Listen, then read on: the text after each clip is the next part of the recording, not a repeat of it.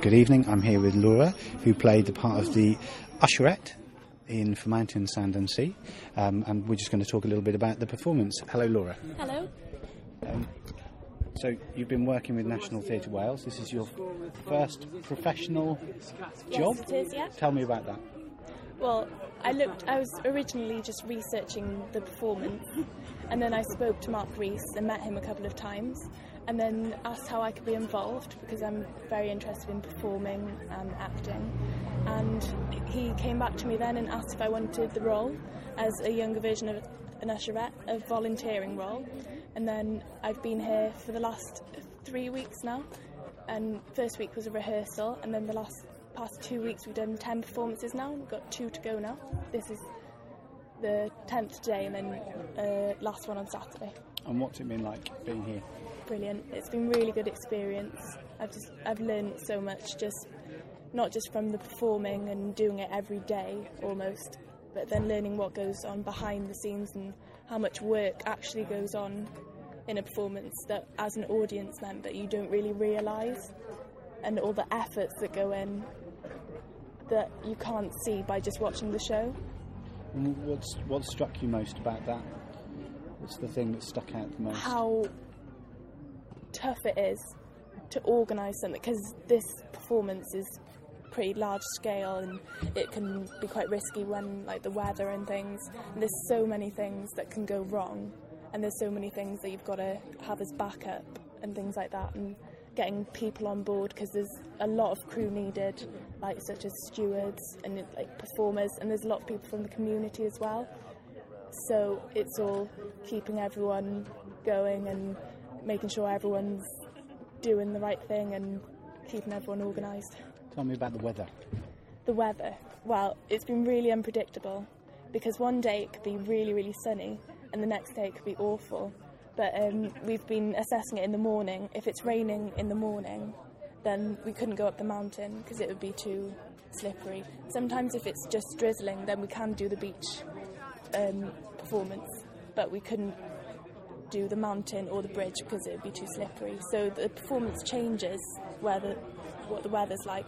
There's a wet weather version and the dry weather. The dry weather version would take you more around Barmouth, whereas the wet weather version you'd see more um, footage inside that would have been outside, such as the, the performance on the bridge and the mountain. That's taken indoors, then, so you don't really miss any of the performance. You still see everything, but just in a different perspective. And uh, and that rain has it been very rainy during your time here? Well, when I came the first week, it was lovely and it was really, really sunny. It was like being abroad. And then from the second week onwards, it's just been on and off um, rain, and it's there's been quite a few weather um, wet weather versions that I didn't really expect it would happen because like one day it'd be lovely, and it'll say say it'll be raining the next day, and it's it's really hard to predict, and you've usually got to make that deci- decision in the morning then whether you do the wet or dry weather version. What do we learn about Barmouth in this performance? There are a lot of different things you learn because it's not particularly one story. You'll go around lots of different stories from different um, periods and perspectives and different people. Because Marc went round asking lots of different people for information from Barmouth, people that have lived here for years and people that are doing things here currently. And um, you find out lots of different things that not many people even knew from Barmouth. But then when all the stories are put together, then big parts of history have been found out, and then they tell different stories along the way on the trail. And have any of the stories struck you particularly as being interesting?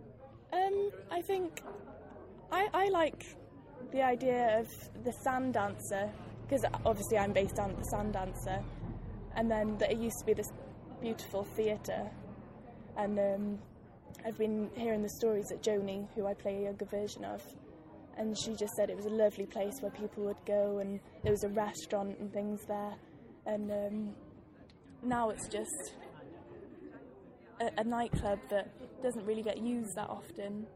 And um, it, apparently, it was a big, beautiful building where she worked, and also the, uh, the Drapers about uh, Tommy Nutter and Abbey Road. I like that story. My dad was saying that um, he's always seen the cover, but he's never realised until now that George Harrison is wearing denim. So things like that that you don't really realise, and then you think, oh, that comes from Barmouth. So there's little details. Yeah, just little interesting facts that come from Barmouth. It's nice to find out. And the stories, the um, the real usherette, her stories. Tell us a little bit about some of those. Uh, well, we have quite a lot of time together every day, so I found out a lot of different stories, things about the war. Like she told, um, just things that, like I, I haven't heard the kind of stories she's told me from like my grandparents, whereas sh- she told me about when her dad was away at the war and her little bro- brother was born while her dad was in war. And then he came back when he was the little brother was four years old. And then uh, the little brother just said hi dad i'm tom. And then um, just things like that where you i'd never understand the perspective of being in, war or that time. She, she just tells really sweet stories of things that i and, and about the town. She knows so much about people in the town lovely Well, you've been in Barmouth three weeks.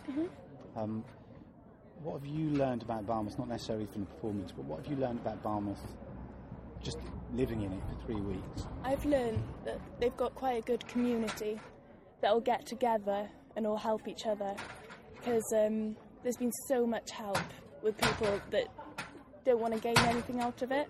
There's people like the WI and Merched y Wawr, and then just people from the schools and just people volunteering that are really happy to help.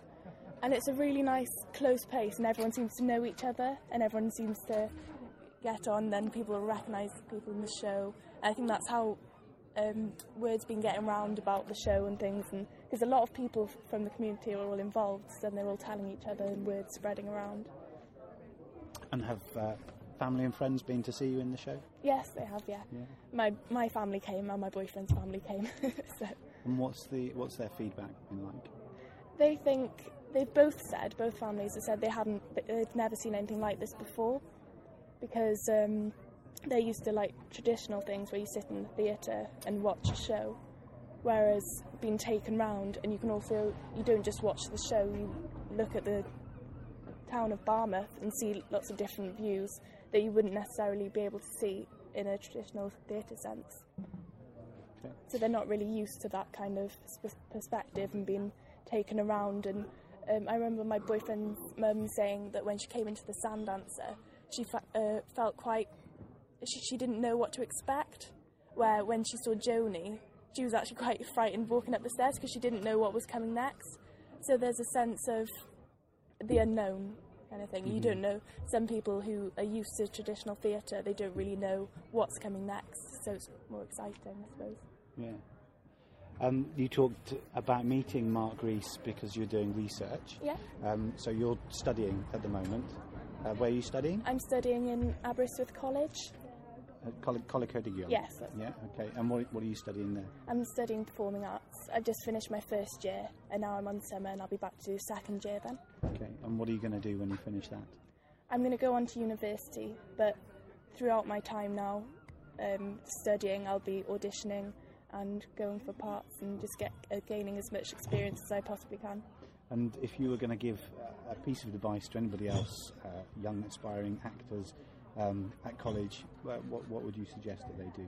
I'd suggest that you just work hard if you really want something and not to hold back because if you just push yourself and give yourself to everything and just get, tr- uh, try anything, there's nothing, even if you think it's too large a scale, like if you're auditioning for something that's quite big, there's always worth a try and just gaining experience on anything you can.